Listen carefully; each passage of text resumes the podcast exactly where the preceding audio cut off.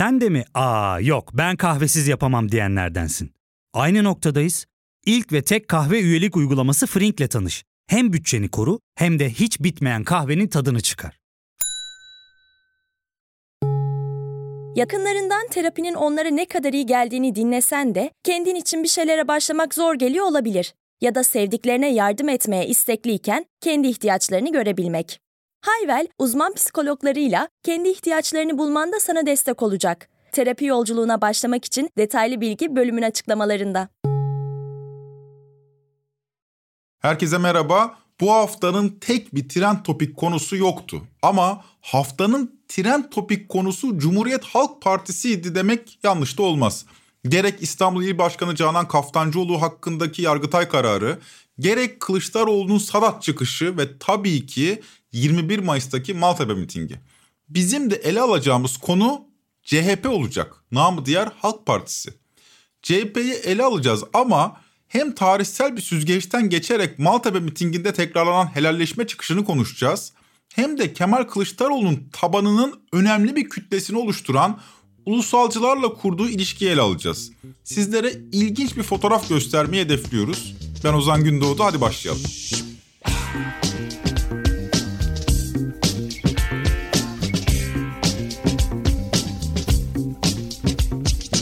Yargıtay'ın 12 Mayıs günkü Canan Kaftancıoğlu kararının ardından Kemal Kılıçdaroğlu partisini teyakkuza geçirmiş, tüm milletvekillerini İstanbul'a toplamış ve orada 21 Mayıs'ta Bursa'da gerçekleşecek mitingin İstanbul'a alındığını şöyle duyurmuştu. 21 Mayıs günü Bursa'da miting yapacaktık. Buradan duyuruyorum artık mitingin adresi Bursa değil artık İstanbul'dur. İstanbul'da yapacağız. Sadece 9 gün içinde CHP örgütünün Maltepe meydanında yüz binlerce kişiyi bir araya getirmesi takdiri hak ediyor. Bu nedenle cumartesi gün gerçekleşen miting CHP adına başarılı geçmiştir denebilir. Önemli bir gövde gösterisiydi ve altılı masa değil tek başına CHP'nin taşıdığı bir gösteriydi bu. Tabi başarı kriterimizi mitingin coşkusu ve katılımın boyutuyla değerlendiriyoruz. Mitingin içeriğine ayrıca geleceğiz. 4 saate aşkın süre boyunca mitinge katılanların ritmini düşürmeyen bir organizasyon gerçekleştirildi. Üstelik katılımcıların sayısı da 500 binin üzerindeydi. Böyle yüksek bir katılımın seçim satına girilmemesine rağmen yaşandığını belirtmek gerekir. Üstelik kısa süre içinde. Bu kalabalığın büyüklüğünü iktidar basınından kimsenin mitingi konu etmemesinden de anlamak gerekir. Katılım düşük olsaydı iktidar basını tahmin edersiniz mitingin üzerinde tepinirdi. Fakat böyle bir miting hiç gerçekleşmemiş gibi yaptılar. Bir tek dikkatimi çeken Hürriyet'ten Ahmet Hakan mitingi köşesine taşıdı. Ama yazının başlığı süper kalabalık mitingler yapmak önemini nasıl kaybetti şeklindeydi. Yani kalabalık olduğunu kabul ediyor ancak bunu önemsemiyor. Mitingin şekli şemali yerindeydi. Bunu hemen herkes kabul ediyor. Peki içeriği? Burada bir takım tartışmalar yaşanıyor. Tartışmalar Kemal Kılıçdaroğlu'nun konuşmasında geçen bazı ifadeler üzerinden yürüyor. Mesela şu. Ama CHP de geçmişte böyle yaptı, şöyle yaptı. Evet, hatalar oldu. Ve evet, biz bugün çok mükemmel bir parti iddiasında da değiliz. Ama biz hatalarımızdan ders çıkarmasını bilen bir partiyiz. Siz de Allah da şahidimdir ki kendimizi geliştirmek ve düzeltmek için çok çaba harcıyoruz. İnanmaktan, denemekten, öğrenmekten ve şükretmekten vazgeçmeyenlerin başına harika şeyler gelir. İşte biz şu an bu ortamdayız ve tam anlamıyla mükemmel olmasak da mükemmel bir göreve talibiz. Geçmişte bazı hatalarımız oldu. Mükemmel bir parti değiliz diyor Kılıçdaroğlu. Sözcüden Deniz Zeyrek bu ifadeyi pazartesi günkü köşesine taşımış. Hangi hata Kemal Bey diye soruyor Zeyrek. Yıllardır iktidara gelmemiş bir partinin sürekli bir helalleşme ve hatalar için af dileme pozisyonuna düşmesi anlaşılabilir gibi değil diye devam etmiş. Kemal Bey'in bu çıkışı neden yaptığını artık anlıyoruz. Laik Türkiye'nin kurucusu CHP'nin lideri olarak muhafazakar kesimlere sesini duyurmaya çalışıyor. Bunu anladık artık. Eleştirebilir ya da destekleyebilirsiniz ama amacın bu olduğu açık. Sık sık muhafazakarlara sesleniyor Kılıçdaroğlu.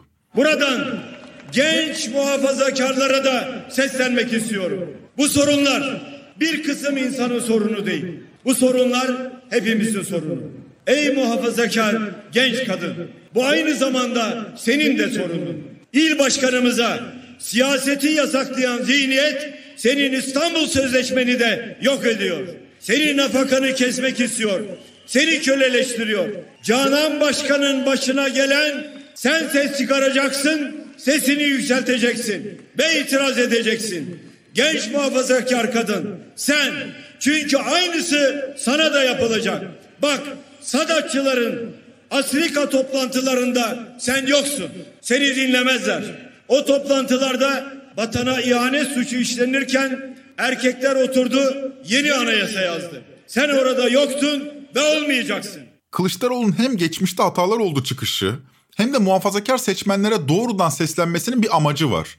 Kararsız genç muhafazakarların AKP'den çözülerek muhalefete omuz vermesini istiyor Kılıçdaroğlu. Kararsız muhafazakarlara da şöyle sesleniyor mitingde. Kayıtsız kalamazsın ey genç muhafazakar kardeşim. Bu seçimde kararsızım diyemezsin. Kayıtsızlık bir cevap değildir. Kayıtsızlık bir başlangıç değildir. Kayıtsızlık bir sondur. Kayıtsızlık her zaman saldırganın dostudur. Çünkü saldırganın yararınadır. Saldırgana karşı dik durmalısın, onurlu durmalısın. Kılıçdaroğlu'nun bu çıkışı muhalif kesimlerde çok tartışılıyor. Gözlemleyebildiğim kadarıyla da tam olarak benimsenmiş değil. Hatta Deniz Zeyrek'in yazısına katılanların sayısı da çoğunlukta gibi görünüyor. Yani ne hatası canım diyenler baskın gibi. Bu haliyle helalleşme çıkışının iletişimi yeterince doğru kurulmuşa benzemiyor. İletişim doğru kurulmadıkça CHP tabanında ya da daha geniş ölçekte ele alalım muhalif kamuoyu içinde Kılıçdaroğlu'na dönük güvensizlik artıyor. Tabii büyütmemek gerekir. Çok ciddi bir güvensizlik olduğunu söylemiyorum ama bir gerçekten de bahsetmemiz şart. Güvensizliğin yanında belki bir de tedirginlikten bahsedebiliriz. 20 yıldır AKP iktidarının hışmına uğrayan kesimlerin birikmiş bir öfkesi bu dil karşısında yani Kılıçdaroğlu'nun makul olmaya çalışan dili karşısında hayal kırıklığı yaşıyor. Ama asıl konuya gelelim. Özellikle ulusalcı hassasiyetin daha yoğun olduğu kesimler Kılıçdaroğlu'nun planına pek sıcak bakmıyor. Tabiri caizse ulusalcılar Kılıçdaroğlu'nun Cemmer'ı gibi. Cemmer gibi diyorum çünkü Kılıçdaroğlu'nun sinyalini kesiyorlar. Son derece maksimal hedefleri var. Siyasette yeterince temsil edilmiyorlar. Fikirlerini aktaran prestijli aydınları yok. Dolayısıyla bu iklim içinde giderek öfkeli hale geliyorlar. Sosyal medyada takip ettiğim isimler Maltepe mitingindeki Atatürk posteri eksikliğiyle tepki gösteriyorlar mesela. Ya da Kılıçdaroğlu'nun konuşmasında Mustafa Kemal ya da Türk ifadesinin az geçtiğinden yakınıyorlar. Yer yer örgütlüler. Memleket Partisi veya Zafer Partisi tabanlarını oluşturuyorlar ama hepsi örgütlüdür demiyorum tabi. Ne olacak canım %2'lik üçlük bir azınlık amma da büyüttün diyebilirsiniz. Ancak bu %2 üçlük azınlık CHP tabanının tümüyle dışında bir ses değil. CHP tabanının yankı odasının içinden yükseliyor bu ses. O yüzden önemli. Deyim yerinde ise aynı mahallenin insanları. Kılıçdaroğlu'nun liderliğinden yeterince etkilenmeyen genel muhalif kesimlerin belki kapı komşusu, belki öğretmeni, belki abisi ablası, sosyal medyada takipleştiği çoğu fikrine katılınan kişiler belki. İşte bu kesimler Kılıçdaroğlu'nun jammer'ı gibi çalışıyor. Dinlemeyin onu diyorlar, kulak vermeyin. Bu katman Kılıçdaroğlu'nun ideolojik hasımları. Kısaca değerlendirmek gerekirse 1990'lı yıllarda Sovyetlerin dağılmasından sonra başlayan, 2000'li yıllarda güçlenen, küresel ölçekte sosyal demokrasinin tasfiyesi sürecinde Türkiye'nin merkez solunda yaşanan dönüşümden fazlaca etkilenen kesimler bunlar. Takip etmeyenler için biraz izah edelim. Bir 70'ler Ecevit'i var deriz, bir de 90'lar Ecevit'i. Bir 70'ler Baykal'ı var deriz, bir de 90'lar Baykal'ı. 70'lerde meydanları titreten, adı dağlara yazılan Karaoğlan, 80'lerde siyasi yasaklı hale gelmiş, 90'larda ise tümüyle milli güvenlikçi, neoliberal ekonomik dönüşme ses çıkarmayan, böylece yoksullarla teması kopmuş, sadece orta sınıflara hitap eden bir çizgiye oturmuştu. Hele ki Baykal. 70'lerde Ecevit'in Sosyal Demokrat Çalışma Bakanı, 90'larda bir anda Ricky Martin'li kurultaylardan medet umar hale gelmişti. Yoksulların Partisi CHP, 90'larda İslamcı yükseliş karşısında endişeleri yükselen kesimlere daralmıştı. Bir zamanlar biraz da devrimciler sayesinde solla teması kopmayan yoksullar 90'lı yıllarda imaj değiştirmişti. 97 kurultayına Dünyada yeni sol, Türkiye'de yeni CHP sloganıyla gidiyordu CHP. Sınıf eksenli siyasetten tümüyle kopuyor, sosyal demokrat vurgu azalıyordu. Yeni rol modeli olarak da İngiltere İşçi Partisi lideri Tony Blair'ı görüyordu. Thatcher'a fikren teslim olan, eşitlik söylemini unutmuş, özgürlük söylemine ağırlık vermiş yeni solun gözde ismiydi Tony Blair. Dönemin yakın tanığı CHP'li Fikri Sağlar bu sürecin sembolünü Deniz Baykal'ın Ricky Martin şarkılarıyla kurultay salonuna girişi olarak görüyor ve 32. güne süreci şöyle anlatıyor. Neoliberalizme açılan e, bir şeydi. Ricky Martin e, varı dumanlar içerisinden e, merdivenden aşağı inen bir kurultay yaşadık biz. 99 seçimlerinde de aynı merdivenlerden aşağı indiğimiz gibi CHP'de barajın altında kalarak maalesef parlamentoya siyasi tarihinde ilk kez giremedi. Fakat dünyadaki ya da daha doğru ifade edelim batıdaki iklimden etkilense de Türkiye'nin özgün sorunları da vardı. Özellikle İslamcı kesimlerin yoksul halk kesimleri üzerindeki etkisi giderek artıyordu. Merkez sol ise bu sorunun çözümünü yoksul kesimler içinde örgütlenmekte aramadı. Köyden kente göçe zorlanmış, kentte ucuz iş gücü olarak sömürülen, hayatta kalmak için gece kondu mahallelerine sığınan, kentli diğer ücretli kesimlerle sınıfsal değil ama kültürel çatışmalar yaşayan kesimler içinde geçmişte CHP oldukça güçlüydü. Buna rağmen bu kesimlere seslenmek yerine CHP bu kesimlere sırtını döndü. Orta sınıflara hitap eden bir partiye dönüştü. Peki ya merkez solun diğer büyük lideri mesela Bülent Ecevit'e ne demeli? 70'li yılların Karaoğlan'ı ne olmuştu da 90'lı yıllarda milli güvenlikçi bir çerçeveye hapsolmuştu. İsterseniz Mehmet Ali Birand'ın sorduğu bu soruyu Ecevit'in ağzından dinleyelim. Neden değişmişti Ecevit? Hadi 2001'e gidelim. Biri gazetecilik, diğeri siyaset alanında duayen olan iki ismin sohbetine kulak verelim. Merak ediyorum. Bülent Ecevit mi değişti? IMF mi değişti? Washington mu değişti? Kim? Birileri de... Dünya değişti. Dünya değişti ve dünya ile birlikte Türkiye değişti. Yani 70'li yıllarda sizinle sık sık görüştüğümüz o dönemde iki kutuplu bir dünya vardı. İdeolojiler ağır basardı. Genellikle bugünkülerdekinden çok farklı bir ortam vardı bütün dünyada ve Türkiye'de. İki kutuplu dünya sona erdi. İdeolojiler artık eski etkinliğini yitirdi. E tabii o değişikliklere Türkiye'nin de uyum sağlaması gerekirdi. Türkiye'de siyaset yapanların ve partilerinde değişmeleri gerekirdi. Yani e, ne Türkiye eski Türkiye ne de e, Türkiye'nin koşulları eski koşullar. Ben de değiştim diyor musunuz? Görüyor musunuz kendinizdeki değişikliği? E, e, tabii. Yalnız ben öteden beri mesela aşırı devletçiliğe karşıydım. Ama e, o zamanki partimin içinde tabii bir ölçünün ötesinde bunu e, savunamazdım. Fakat o türlü görüşmelerim yani düşüncelerim olmuştur. E, girişimlerim evet. olmuştur. Ama bu, bu, bugün bambaşka bir Bülent Ecevit'le karşı karşıyayız. Evet, evet size öyle geliyorsa iyidir. Dünya değişmişti diyordu Ecevit. Daha milenyumun başında. Haklıydı da. Tüm dünyada dönüşen sosyal demokrasi Türkiye'de de dönüşmeye muhtaçtı.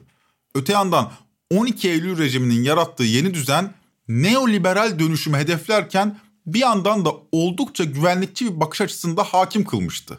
CHP ve DSP de bu dönüşüme uyum sağlamanın bedeli olarak yoksul halk kesimlerinden koptu. Düzen karşıtı söylem artık İslamcıların elindeydi. Elbette kent çeperleri de yoksul mahallelerde. Ya fark ettin mi? Biz en çok kahveye para harcıyoruz. Yok abi, bundan sonra günde bir. Aa, sen Frink kullanmıyor musun? Nasıl yani? Yani kahvenden kısmına gerek yok. Frink'e üye olursan aylık sadece 1200 TL'ye istediğin çeşit kahveyi istediğin kadar içebilirsin. Günlük 40 TL'ye sınırsız kahve mi yani? Çok iyiymiş. Aynen. Hatta şu anda 200 TL'lik bir indirim kodu da var. E hadi hemen indirip üye ol da bu fırsatı kaçırma. Terapiye başlamak, içinden çıkamadığın döngüleri kırmak, bazı yanlış bulduğun kararlarını değiştirmek ve kendinle beraber daha huzurlu bir yaşam inşa etmek için atabileceğin en değerli adımlardan biri. Hayvel ile yoğun yaşam tempona uyum sağlayarak online terapi seanslarını takvimine göre ayarlayabilirsin. Bini aşkın uzmandan sana en uygun terapisti seçebilir, PodB10 koduyla indirimden yararlanabilirsin. Detaylı bilgi açıklamalardaki bağlantıda. Erbakan da dönüşmüştü 90'larda. 70'lerin radikal sağ partisi, komünistlere karşı düzenin koruyucusu, milliyetçi cephe hükümetinin vazgeçilmezi.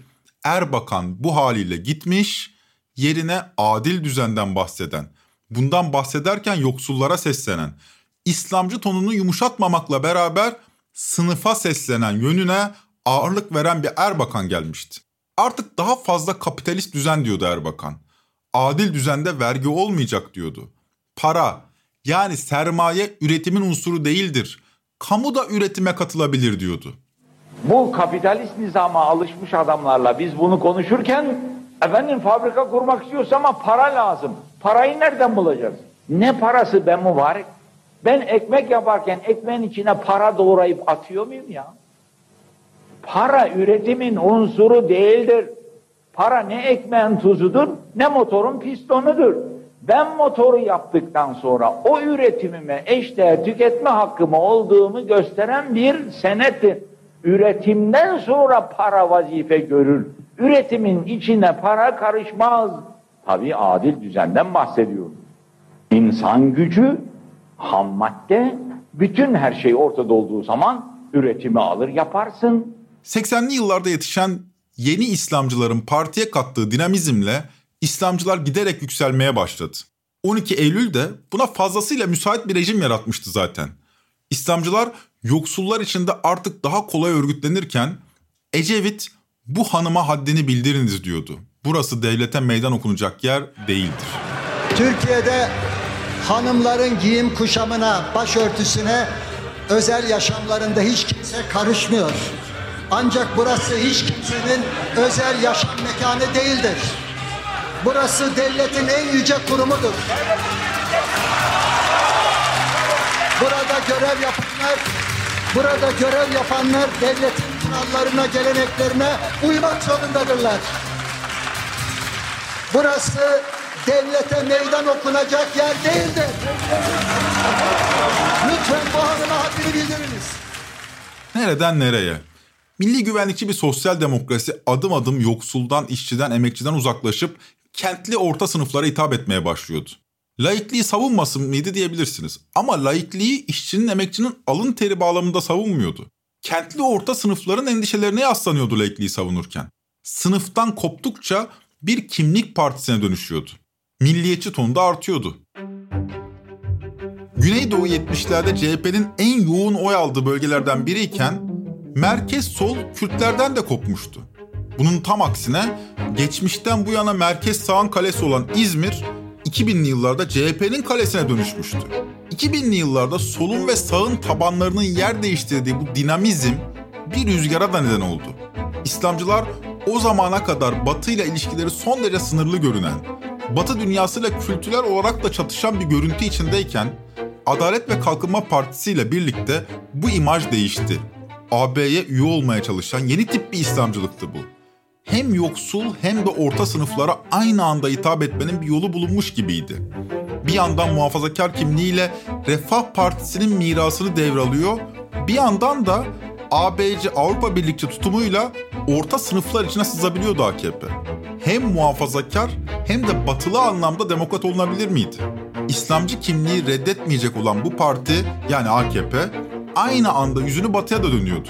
Durum böyle olunca orta sınıf ideolojiler içinde bir çatışma baş gösterdi. İşte bu çatışmanın artçılarını 2022 yılında yaşıyoruz. Kimdi çatışanlar? Orta sınıfların bir kısmı Taraf gazetesinde şekillenen, yetmez ama evet tavrında cisimleşen, liberal sol veya sağ çizgiyi benimsedi. Bu kesimler Fethullahçılarla da temaslandı.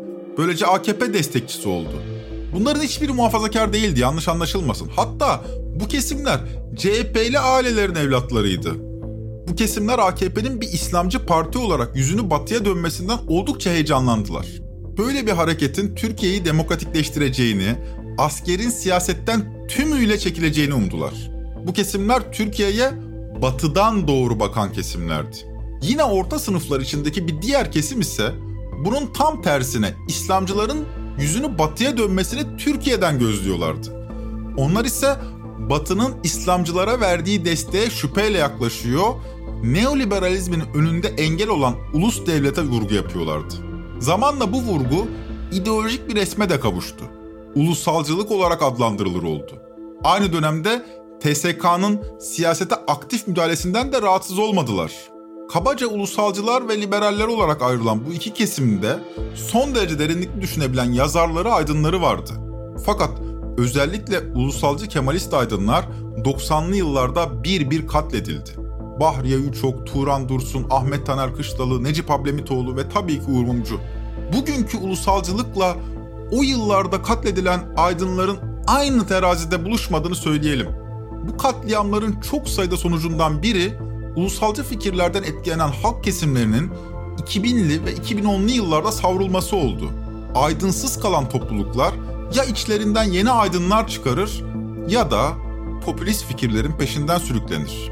Ulusalcılara gözlemlediğim kadarıyla ikincisi oldu. Fikirlerinin sağlamasını yapacakları, güvenecekleri Kemalist aydınlar yetişmedi. Ergenekon ve Balyoz gibi davalarda da mahalle komşuları olan liberaller tarafından sırtından hançerlendiklerini düşündüler. Aynı mahallenin yani Türkiye'nin orta sınıflarının iki ideolojisi, ulusalcılar ve liberaller birbirlerini hiç sevmezlerdi ama araya hiç kan girmemişti. Ergenekon ve Balyoz davalarında araya kan da girdi. 12 Eylül 2010 referandumunda ise ulusalcılar için tümüyle bir travma yaşandı. Yetmez ama evet tavrının yıllar içinde yanlış bir tavır olduğunun anlaşılması, buna karşılık ulusalcı aydın kesimlerin yokluğu önemli bir sonuç doğurdu. Ulusalcı halk kesimleri kimsesiz kaldı. Bu kesimler Kılıçdaroğlu'na da yeterince güvenmiyor. Onu yeterince milliyetçi bulmuyor. Atatürk vurgusunu yeterli görmüyor. Partinin muhafazakarlardan oy alma çabasını gururlarına yediremiyor. Dediğimiz gibi bunlar 90'lı ve 2000'li yılların CHP ve DSP'sinin parti tabanlarıydı. Bugün ise Zafer Partisi ve Memleket Partisi'ne doğrudan kulak vermiyor belki ama bu partiler CHP tabanı içindeki ulusalcıların yer yer kafasını karıştırıyor, motivasyonunu kırıyor. Bu sancı yeni bir doğumun sancısı. Eski bitti. Yeni ise henüz sahneye çıkmayı bekliyor. Dünya 90'lı yıllardan sonra yeniden değişiyor. Tartışma artık Türkiye'nin bu yeni dünya düzeninde nerede duracağı olacak. CHP ise 100 yıldır yaşamasına, yapısını değiştirebilmesine, reforme edebilmesine borçlu. Sadece Türkiye'nin değil, dünyanın en eski siyasal partilerinden birinden bahsediyoruz. Başladığımız yere geri dönelim isterseniz. Neden başlamıştık? Kılıçdaroğlu'nun ideolojik asımlarından bahsediyorduk. Sadece ideolojik asımları yok elbette. Bir de Kemal Bey'in belki kimliğinden ötürü, belki hitabetinde bazı eksikliklerinden ötürü, belki de liderlik yeteneklerinden ötürü Erdoğan karşısında kazanamayacağından endişe eden kesimler de var. Bu kesimlerin CHP liderliğinin ideolojisiyle sorunu yok. Sadece kazanamaz diyorlar. Ya da kazansa bile seçim güvenliği kaygısı nedeniyle daha büyük farkla kazanacak, Erdoğan'la arayı açacak bir lider arayışı içindeler. İlave TV'ye konuşan bir genç örnek bir röportaj vermiş. Kemal Kılıçdaroğlu şu anki halk bence Kemal Kılıçdaroğlu'na çok e, vermez gibi düşünüyorum. Mansur Yavaş olsa ya da Ekrem İmamoğlu olsa daha yeni yüzler. Bence onlara daha çok oy gelebilir diye düşünüyorum. CHP kendini tehlikeye atmış olur. Bu konu tartışılmaya değer. Kazanabilir mi, kazanamaz mı? Bilemeyiz. Ama Kılıçdaroğlu'na bu nedenle soğuk yaklaşanların olduğunu da ekleyelim. Biraz önce belirttiğimiz gibi milli güvenlikçi tonu yüksek kesimler ideolojik olarak eleştirirken bu kesimler daha apolitik bir yerden yaklaşıyorlar Kılıçdaroğlu'na. Kazanamazsın girme bu yarışa diyorlar. Çok seviyoruz seni ama kazanamazsın diye ekliyorlar. Belki çok derinlikli bakış açıları değil ama günün sonunda apolitik de olsa böyle bir seçmen grubu var. Biz gazeteci olarak kazanırsın gir başkanım diye amegoluk yapacak değiliz. Manzarayı resmetmekle sorumluyuz. Ama görüneni artık ifade edelim. Kılıçdaroğlu Cumhurbaşkanı adayıdır demeye artık ramak kaldı. Bu durum muhalefet için iyi mi olur, kötü mü olur, başka alternatifler gerçekten bu ortamda mümkün mü? Bu tartışmaların kesin cevabını bize zaman gösterecek. Ama Kemal Bey'in aday adayı olduğu çok açık. Artık söz altılı masada. Biraz da zamanda. Belki onaylandı sadece adaylığın açıklanacağı anı kolluyorlar bilemiyoruz. Belki de hiç konuşulmadı ki Ali Babacan daha önce bu konunun hiç bahsinin açılmadığından bahsediyor. Fakat bana ve birçok yorumcuya göre şu konuşma bizzat adaylık konuşmasıydı. Lütfen dinleyin. Bazıları hala öğretilmiş çaresizlikle bir partinin ve bir parti liderinin halkını dinlemesini bir zayıflıkmış gibi algılıyor. Bir liderin kibar olmaması gerektiğini söylüyorlar. İyi kalpli olmak, iyi olmak, devlet adamı olmak zayıflıkmış gibi gösteriyorlar. Dostlarım biz birlikte oluyoruz ve birlikte iktidar oluyoruz. Ve ben iktidar olduğumuzda asla değişmeyeceğim. Ben neysem oyum. Nerede durduğumu biliyorsunuz. Ve bunu değiştirmek niyetinde değilim. Kibar olmayı, dinlemeyi, anlamayı, dezavantajlı olanların derdine koşmayı değiştiremem. Değiştirmeyeceğim. Tam aksine inadına koşacağım. Bu konuşma aynı zamanda Kılıçdaroğlu'nun nasıl bir siyasal iletişim dilini kullanacağını da göstermiş oldu. Kılıçdaroğlu'nun önünde kendi tabanı içindeki en önemli engelleri böylece özetlemiş olduk. Çok da uzatmadan finale gelelim. Önceki bölümlerde Kılıçdaroğlu'nun siyaset sahnesinde daha görünür olacağını vurgulamıştık. Öyle de oluyor. Onu takip etmeye başlayacağız demiştik. Öyle de oldu. Ancak su hala yatağını arıyor. Türkiye'de artık müzik değişti. Dansın da değişmesini bekliyoruz. Ayak da değişecek. Diyelim ve böylece bitirelim. Trend Topi'yi Podbi Medya ile beraber hazırlıyoruz. Bir sonraki bölüme kadar umudunuz solmasın. Görüşmek üzere.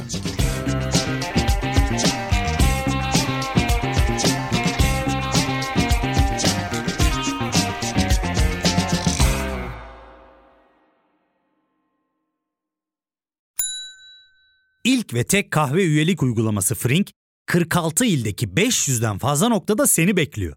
Açıklamadaki kodu girerek sana özel 200 TL'lik indirimden faydalanmayı unutma. Hadi sen de Frink üyeliğini başlat, kahven hiç bitmesin. Hem bugününe hem yarınına katacaklarıyla terapi yolculuğuna ve daha iyi hissetmeye bugün Hayvel ile başla. Açıklamadaki linkten Hayvel'i indir, ücretsiz tanışma görüşmelerinin ardından bütçene uygun seans paketini seç ve terapi yolculuğuna başla.